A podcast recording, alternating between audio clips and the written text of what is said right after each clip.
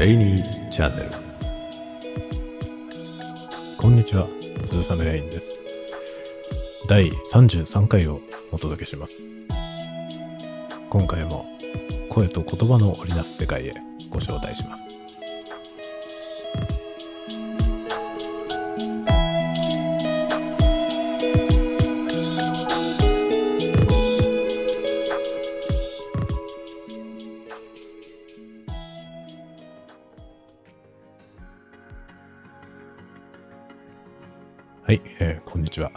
は。鈴雨レインです。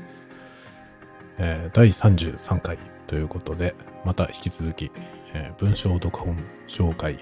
を、えー進めていきたいと思います。えー今日ご紹介する本は、えウンベルト・エーコの小説講座という本ですね。えサブタイトルが若き作家の告白というふうになっております。これはですね、どこから出ているのかな？ちくま書房ですね。ちくま書房の単行本で、えーありますね。定価2300円プラス税ということで、えーこれまで紹介した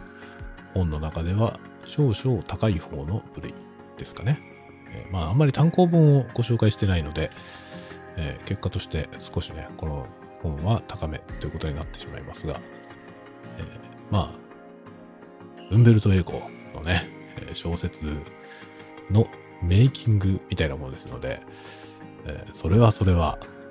ね、値段相応の価値はもちろんあるわけでありますね。えー帯がついておりまして、バラの名前、風光の振り子、前日と他、世界的ベストセラーの秘密のレシピ見せます。というふうに書いてあります。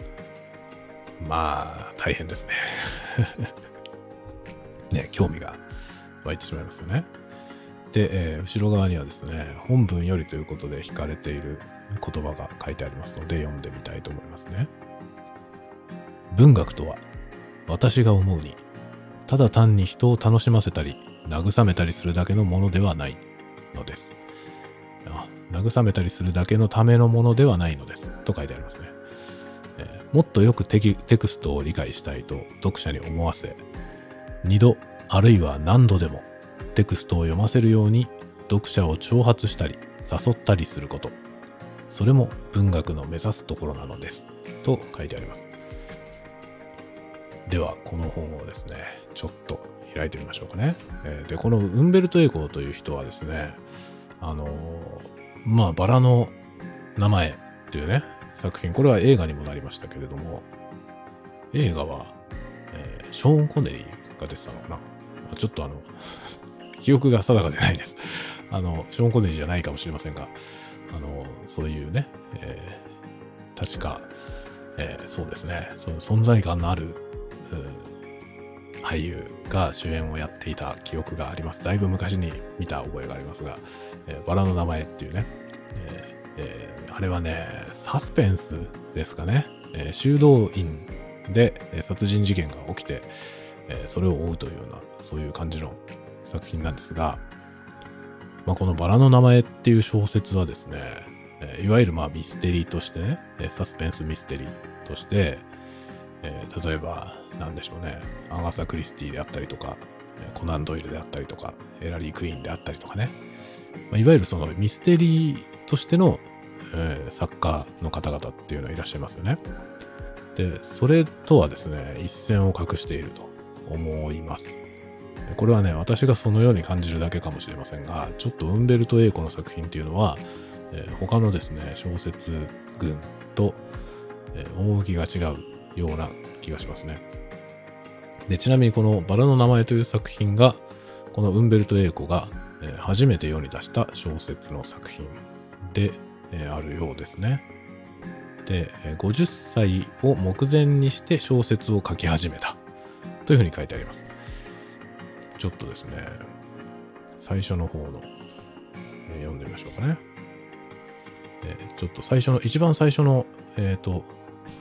前書きのような、前書きはないのか。え前書きありませんね。目次がいきなり始まっておりまして、ちょっと目次から、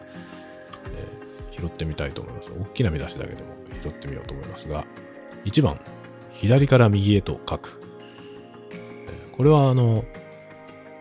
ウンベルト・エーコという人はですね、イタリア人なのかな？イタリアの方ですよね、確かね。なので、えっ、ー、と、アルファベットを左から右に向けて、書く。要は横書きですね。日本語でも横書きだと左から右へ書きますけれども、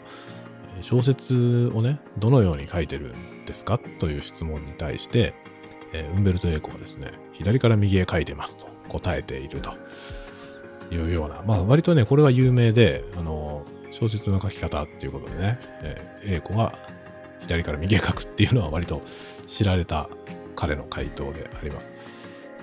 で、これが1番になっておりまして、2番目は作者、テクスト、解釈者というふうになってまして、ここにはですね、込み出しはなく、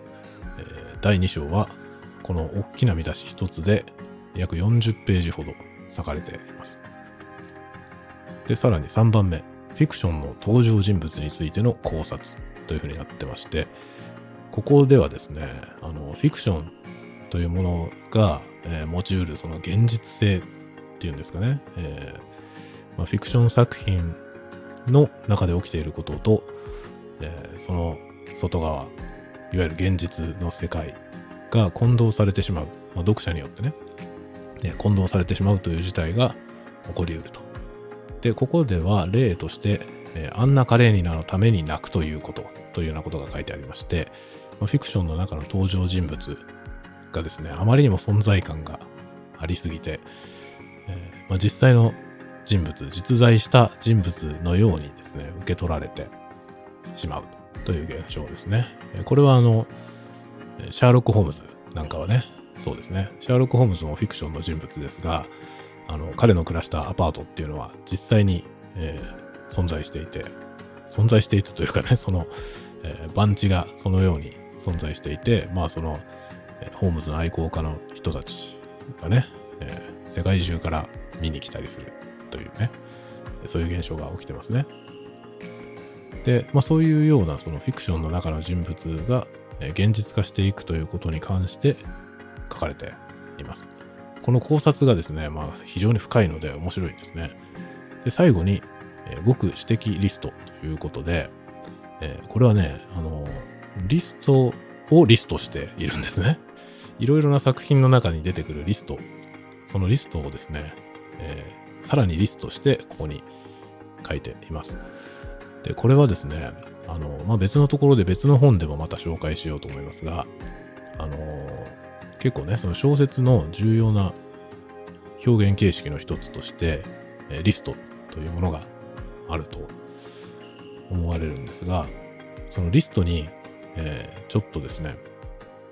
えー、なんでしょうね、強いこだわりを見せる作家というのが、時々います。で、ウンベルト・エイコもその一人だということでしょうね。彼が気になったリストというものがここにリストされています。面白いですね。私も割とね、その羅列するっていうことは好きで、えー、いろいろね、無作為に見える羅列をしてみたり、なんか意味のある羅列をしてみたりというね。まあ、それ羅列っていうのは要するにリスト、リストアップするということですから、あの、リストに関する興味というのは非常に強くあります。というようなことですね。では、ちょっと、ページを開いてみようかなと思います。で、この本はですね、えー、まあ一番最初のとこ読むとよく状況が見えるかと思いますが、1番、左から右へと書くということで始まりますが、これはですね、あの、ウンベルト・エーコが、どこだろう、どっかの大学でね、行った講義を、えー、本にしたものなんですね。あ、ちょっとね、えー、翻訳された方の解説、後ろの方に載ってるので、えー、そこを読んでみますね。えー、本書は原著の副題からもわかるように、2008年10月5日から3日間、北米アトランタにあるエモリー大学リチャード・エルマン・レクチャーズ10人目の講師として、えー、ウンベルト・エイコが計3時間にわたって行った講義をもとにまとめられたものであると、と書いてあります。で、えー、その講義をもとにまとめたものが2011年に、えー、編纂されたようですね。で、それのこれは翻訳ということになるかと思います。で、えー、ウンベルト・エコはこの時76歳9ヶ月ということですね。これを踏まえて、えー、冒頭の文章を読んでみたいと思います。今度はウンベルト・エコの文章ですね。もちろん翻訳された日本語をご紹介します。この講義は、若き小説家の告白と題されています。77歳にもなろうという作家が一体なぜと不思議に思う人もいるかもしれません。けれど私が最初の小説、バラの名前を出版したのが1980年ですから、小説家の仲間入りをしてから実はまだ28年しか経っていません。それゆえ、私は自分のことをとても若く将来有望な小説家、かっこ、これまで出した小説はたったの5冊、この先50年かけてもっとたくさんの小説を出すはずの小説家だと思っています。この現在進行中の小説家としての仕事はまだ終わっていません。終わっていたら現在進行中とは言えませんからね。と書いてありますね。というわけで、えー、ウンベルト・エーコという人はですね、1980年にバラの名前というその、えー、超大作でありますけども、これを出したわけですね。で、この時、えー、いくつだったんだろう。えー、2008年に77歳ですから、49歳ぐらいですかね。1980年、49歳、まあ50を目前にして、えー、バラの名前という、まあ、いわば最初の小説を世に出したわけです。でそれから28年経過して、その間に出した小説が5冊ということでですね、これはね、もちろん、怠けていたから少ないわけではもちろんないですね。一冊にかかる時間が異様に長いんですね。で、それぐらい時間をかけて、え、この5冊の作品を世に送り出した。で、え、御年77歳、若手である。ということをおっしゃっているわけですね。もうね、あの、この本を読んで、あの、何ですかね、いろいろな発見はもちろんあります。こんなにたくさんね、えー、書いてありますから。でも一番の、えー、なんていうのかな、その、プラスの影響、この本を読んだことによるプラスの影響は、この視点ですね。あの、77歳にして若手である。この先50年かけてもっとたくさんの小説を出すはずの小説家であると自称されています。こういう意識で小説に対して向き合っている。まだ5冊しか出していないから、えまあね、小説家歴28年になるわけですけれども、駆け出しであるという言い方をしている。というね。ね若手ですよ。ということを言ってるわけですね。まあそのぐらいのスパンでこの小説というものに対して向き合った人ですね。で、残念ながらですね、この後、えー、2016年ぐらいでしたかね、えー、亡くなってしまうんですね。なので、あの、ね、この後50年にわたって、もっとたくさんの小説をね、生み出すはずだったわけですけれども、え、実際には、え、ほとんどもう生み出すことはなく、えー、亡くなってしまわれました。で、この本はですね、その、えー、まあ、長大な時間をかけて長編小説を書くウンベルト・エーコという人の、えー、なんですかね、実際の作品を引きに出しながら解説したメイキングみたいな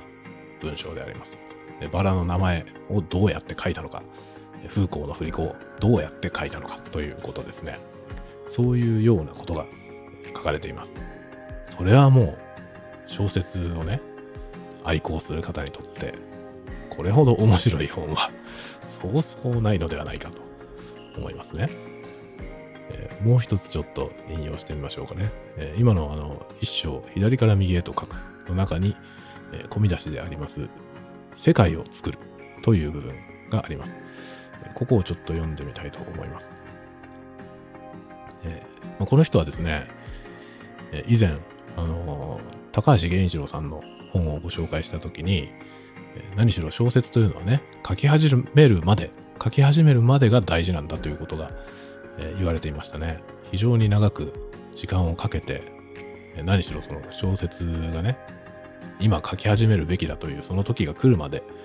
何もしないことをしなければならないということを、え源一郎さんおっしゃっていたわけですが、ウンベルト・エーコという人はですね、まさにそれを、字で言っている感じなんですね。何しろ書き始めるまでにものすごく時間をかけます。で、その間に何をしているのかということがここに書かれています。世界を作る。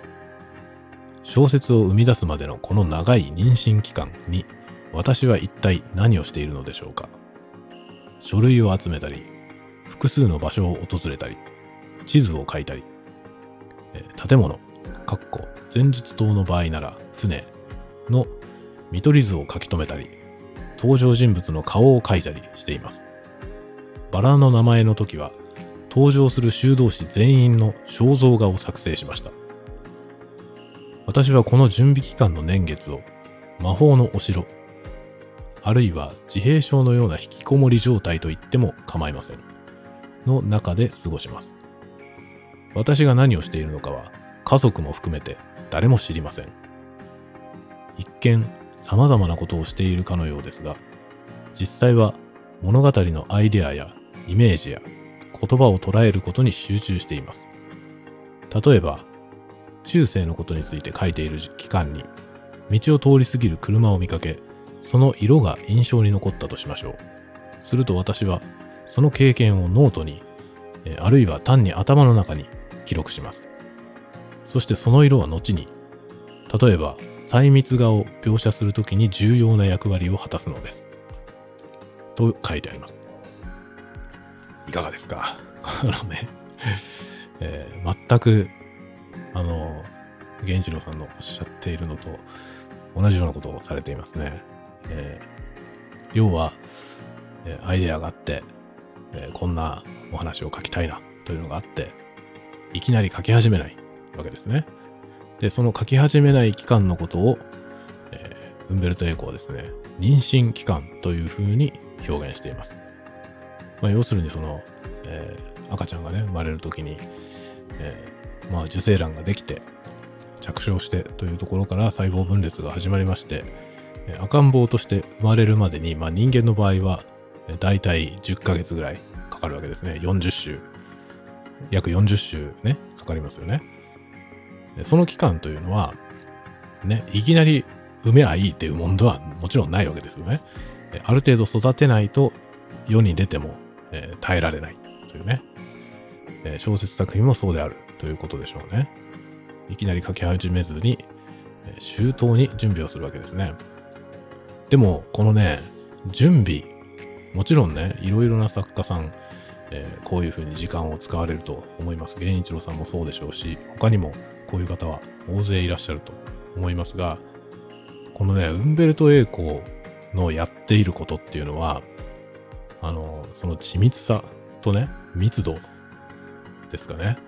あと物量ですね。そういったものが桁違いですね。え、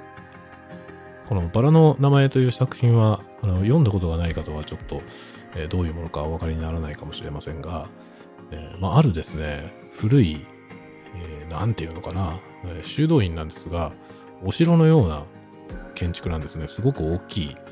建築が登場します。で、その建築自体は架空のものなんですが、あの、とても架空のものとは思えないぐらい、もう細密に描写されるわけですね。で、えー、本当にね、実在の場所を、あの、くまなく歩き回りながら描いたような描写なんですよ。で、これを実現しているのが、このね、準備期間に書いている地図なわけですね。地図だったり、建物の見取り図を書いたりということで、この見取り図を、あの、本当にね、その建物を建築できるようなレベルで書くんですね。でしかもですね、その登場人物、登場する修道士全員の肖像画を描いたというね、病的ですよね そこまでするって正直思いますけれども、あの、そこまでしているので、要するに、このね、えー、ウンベルト・エーコのその描写というものがですね、全くぶれないわけですね。人物は全てビジュアルもあるし、えー、建物はですね、実際にそこにあるかのように全て、えー、見取り図が出来上がっている。えー、どこの部屋からね、どういうふうに出れば、まあ、どっち側に何が見えてどうなっているということがですね、もう全て写真に撮られているかのようにえ、手元にあるわけですね。で、これが恐るべきことに全て架空のものなんですね。でえ、これぐらい作り込んでフィクションを書くということが徹底されているわけですね。で、これは一例で、その建物のディテールとか人物のディテールはもちろん、えー、極めて細密に書かれてるわけですけど、それ以外にもですね、結構ややこしいことをね、この A 子という人はやってるわけですね。例えば、えー、古い中世の頃の文献を、まあ、そのもう少し新しい時代に、えー、翻訳したものですね。その翻訳した文献を登場人物が発見して、それをさらに翻訳して書いているという体のフィクションだったりとかするんですね。だからメタフィクションのそのメタ構造が3層にも4層にもなっているような、そんなようなものをですね、結構書かれています。で、その度にその緻密なね、準備がされるわけですよね。二重に翻訳されたものを書くというようなことですね。しかも、その原点から、えー、ね、え最初のその中世に書かれたものから、えそれを本案したものから、すべて実在はしないというものですね。それを、架空で考えて、で、二重に翻訳したものとしての文体で書くとかですね。そういう恐るべきことを やっているんですね。これはね、あの、素晴らしいアイデアだと思いますけれども、ちょっとね、どうにも真似できる気はしませんね。えー、もちろん真似したところでね、あの、絶対に叶いませんので、あの、なんだろうな、ウンベルト・エイコみたいなことやりたかったのね、みたいな、痛々しいことになると思いますが、これはね、本当にすごいと思います。あの、アイデアだけも、でもすごいですけど、それを実現できるそのパワーというね、のが、やっぱりすごいですね。で、ここでですね、あの、まあ、軽い感じで、えー、あるいは自閉症のようにみたいなことが書いてあって、これはですね、あの、若干言葉の使い方として、えー、少々軽率であるかなという気はしなくはありませんが、ね、自閉症のような引きこもり状態と言っても構いませんと書いてありますが、これはちょっとね、あの、いろいろ物議を醸しそうな表現ではあるんですけど、あの、ある種、この A 子という人はね、そういう、えー、て言うんでしょうね。普通ではない状態。まあ、自閉症というのはね、普通ではない状態ですが、あのまあ、良いか悪いかということではなくて、その精神状態は特殊なもので、あの、そこへたどり着かないと見えないものっていうのはあると思うんですね。まあ、その当人もね、病気でそういう風になっている方は、あの、不本意でおそらくそうなっていると思いますが、そうでないと、その状態にないと見えないものというのはあると思われるんですね。で、えー、おそらくですね、この A 子という人は、えー、半ばそういう状態にあったのだろうと思いますね。この異常なまでの集中力と、えー、その微細なディテールのですね、積み上げですね。で、それを最後まで書き切るだけのこのエネルギー。どれをとってもちょっとね、常人離れしていると思うんですね。で、まあそんな書き方をしているから28年かかって5冊しか本が出ていないわけですけど、その5冊はいずれもちょっと後世の誰もがですね、あの、ちょっとやそっとで真似できないようなものを書いてるわけですね。そういう意味では、まあ、あの、ね、作品の数としてはそれほど多作な作家ではありませんが、やはりね、歴史に残る、ね、すごい作家であろうと思いますね。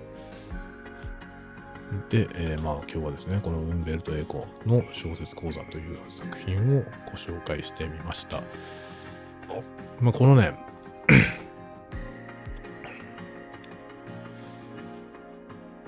えー、何を説明しようかな。まあそんなところですかね。これは結構面白い本で、ただですね、私はここで挙げられている作品のうち、バウドリーノという作品をまだ読んでいなくてですね、それを読んでみないと、まあ、この本の書かれていることがですね、えー、おそらく、どうだろう、3分の1ぐらい、えちゃんとはわからない、まあ、どんな作品かという説明は書かれているので、え大体こうなんであろうという想像はできますが、やっぱりね、そのテキストを、そのね、元のテクストを読んでないという状態だと、あの、得られるものが少し、ね、少なくなってしまうという気はしますね。で、ここでは、まあ、詳しく聞きませんが、このフィクションの登場人物に関する考察というこの第2章、あ、2章じゃない、3章か。3章は非常にエンターテインメント的に面白い内容ですね。特に小説がどうこう、小説を書く人でなくても楽しめる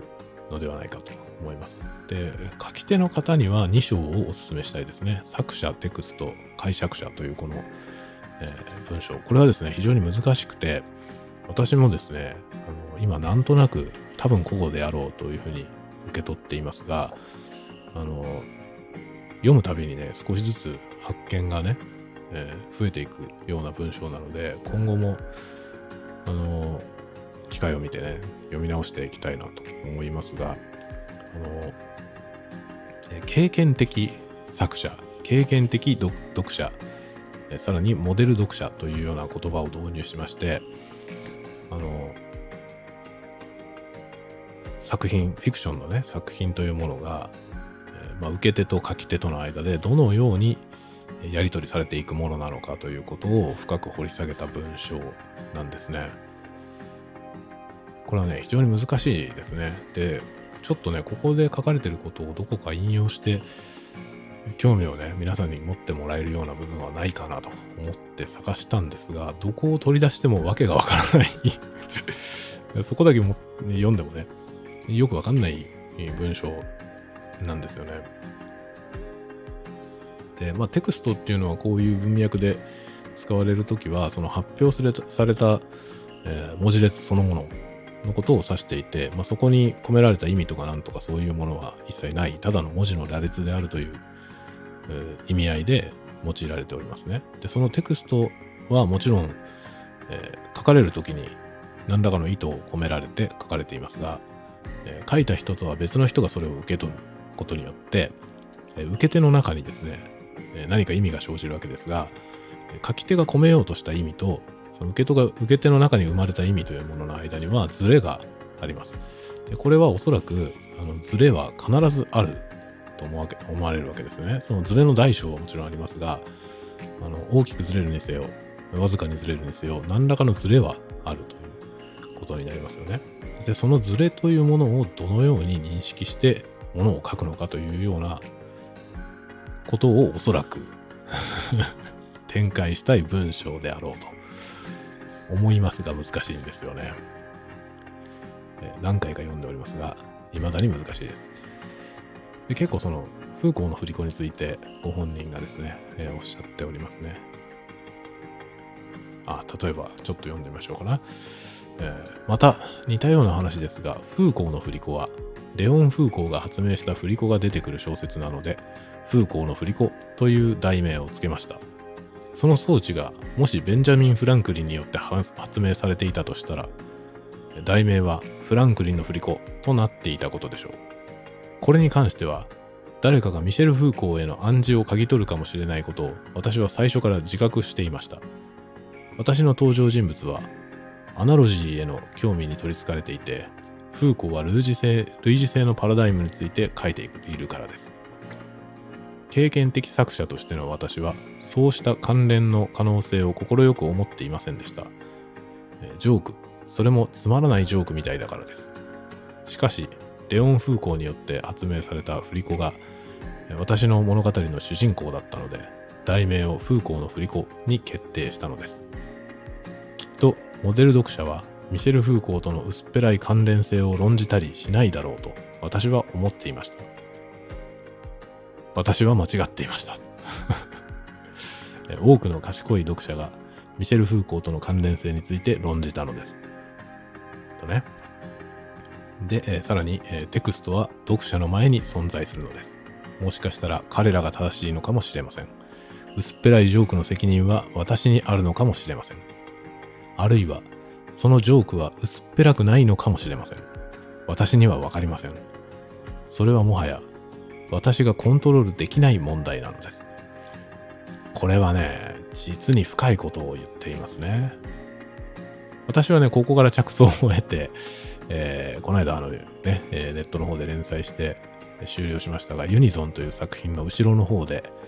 えー、まあい、いろいろね、意味のあるようなないような言葉が、こう、ね、入り混じって、文文章が破綻してぐちゃぐちゃになっていくというシーンを書いたんですが、その中に、えー、振り子の風光はミシェルではないということを 書きました。えー、まあ、フーコーといえばですね、あの、哲学の方で、ミシェル・フーコーという人が非常に有名、思想家のね、ね、人ですね。ミシェル・フーコーという人は有名で、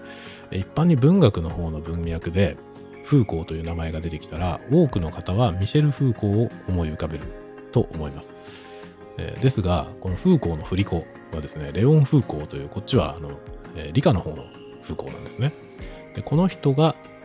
作ったその振り子これはね、どっかのあの、博物館かなんかに確か展示されていると思いますね。風光の振り子。で、えー、それが登場する作品だから風光の振り子というタイトルにしたという、この、えウンベルト・エイコの小説があるわけです。で、えー、ここにですね、えー、レオン・フーコーとミシェル・フーコーの混同が生じるのではないかと、えー、本人もですね、若干気になってはいたけれども、まあでもそんなね、その語呂遊びみたいな、そういうジョークみたいなことは、ね、読者は、モデル読者は思わないであろうと。予想したけれど私が間違っていましたと書いてありますね。えー、まあ、類似性をですね、やっぱり、えー、議論する。決して、えー、ね、あの、程度の低い読者ではなく、えー、叱るべき賢さを持った読者がそのような、関連性について論じたということを、驚きを持って受け止めているということになってますね。で、ここでね、重要なことは、あの、テクストは読者の前に存在するということですね。あの、書いて発表したものは読者のものですから、まあそれがですね、どのように誤読されようとも、もう作者はですね、弁解の余地がないわけですね。それはそういう意味ではないんですよって言っても、もう発表されたテクストとしてそう読めるものを出してしまったということになりますから、後でね、どうこう言えないということですね。もはや私がコントロールできない問題なのですと書いてあります。ね。で、面白いのはね、あの、その薄っぺらいジョークの責任は、書いた自分にあるのかもしれないと。で、あるいは、そのジョークは薄っぺらくないのかもしれない。あの、フーコーとフーコーの関連ですね。ミシェル・フーコーとレオン・フーコーをこの風光の振り子というウンベルト・エーコが繋いだということですよね。このテクストを通じて2つが繋がる、まあ、全然関係のない風光同士が、この風光の振り子という作品を介して繋がるというのは、薄っぺらいジョークではなくて、えー、もしかしたらですね、高度な文学表現かもしれない。それは受け手によるということが書いてあるわけですね。この姿勢は、あの、物書きとしてすごく重要なことではないかと思います。で、まあ、こういうことをね、えー、意識し始めると、あのー、誤解のないようなものを書かねばならんと思う人もいると思うんですが、私はむしろね、あの、誤解されるようなものでいいと思うんですね。誤読をできるっていうことは、その文章にですね、まあ、キャパシティ、何らかのキャパシティがあるということだと思うんですよね。誤読を許すというのはね。で、その、まあ、誤読されたことによって、えー、意味が通らなくなったり、え、価値が下がったりするんであれば、それはまあそれまでということなんですが、あのー、まあ、良い作品というのはね、前にあの、どこかで、えご紹介したと思いますが、映画監督の押井守さんという広角機動隊とかね、えー、そういうの映画をかかあの作られた押井守さんという監督さんが、えー、イノセンスという映画を作った時に、えー、なんかのインタビューか何かでおっしゃっていたんですが、誤解に耐えるものがいい映画であるということを言っていて、誤解された挙句にね、要するにその、作り手の意図と違った受け取れ、受け取られ方をして、違う解釈をされて、かつ、えー、価値を失わないものがいい作品であるというようなことったと思うんですが、そういうことをおっしゃってるんですね。誤解に耐えるものがいい作品である。えー、これはね、あの、私は文学もそうであると思うんですね。えー、要はその、何もかも全部100%説明されていて、え、書き手の意図が100%伝わるっていうそういう文章はですね、やっぱり文学としては、あの、味気ない気がするんですね。その読み手によっていろいろな解釈ができて、ここはこういう意味じゃないかっていうね、全然その作者の意図と違っても、ここはこういう意味じゃないかとか、これはこういう表現ではないかとかね、それこそ今のね、え、レオン・フーコーの振り子のことを書いてあるんだけども、この登場人物は、え、ミシェル・フーコーの言ってることに近い思想を持ってるんではないかみたいな、え、その作者の意図と違うことですね。そういうことを読み取る人が現れて、えそういう議論が盛んにされる。そして、なおかつ、えー、作品の価値が損なわれない。そういうものこそがですね、目指すべきものなんではないかなと思ったりするわけですね。というわけで、えー、ウンベルト・エイコの紹介なのか、ウンベルト・エイコの小説講座というこの、えー、本の紹介なのか、え、少々わからないえ領域に突入しつつありますが、え今日ご紹介したのは、ちくま書房から出ております、ウンベルト・エイコの小説講座、若き作家の告白という本でありました。えこれは文学を愛する多くの方に手に取っていただきたい本であると思います。後ほどブログの方に紹介記事を出そうと思います。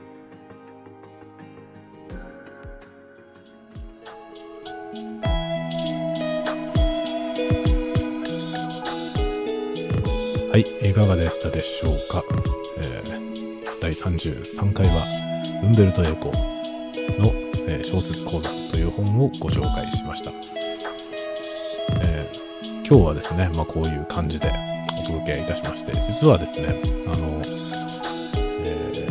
ブログをね、自分のオリジナルのサイトとして作りました。えー、レインスズサメ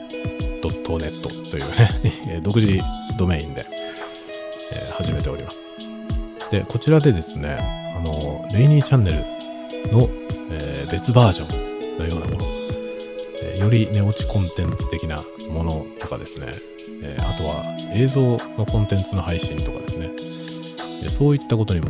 挑戦していこうかなと考えております。で、まあ、スタイフの方は引き続き続ける予定ではありますが、このスタイフに配信する内容ももしかしたら、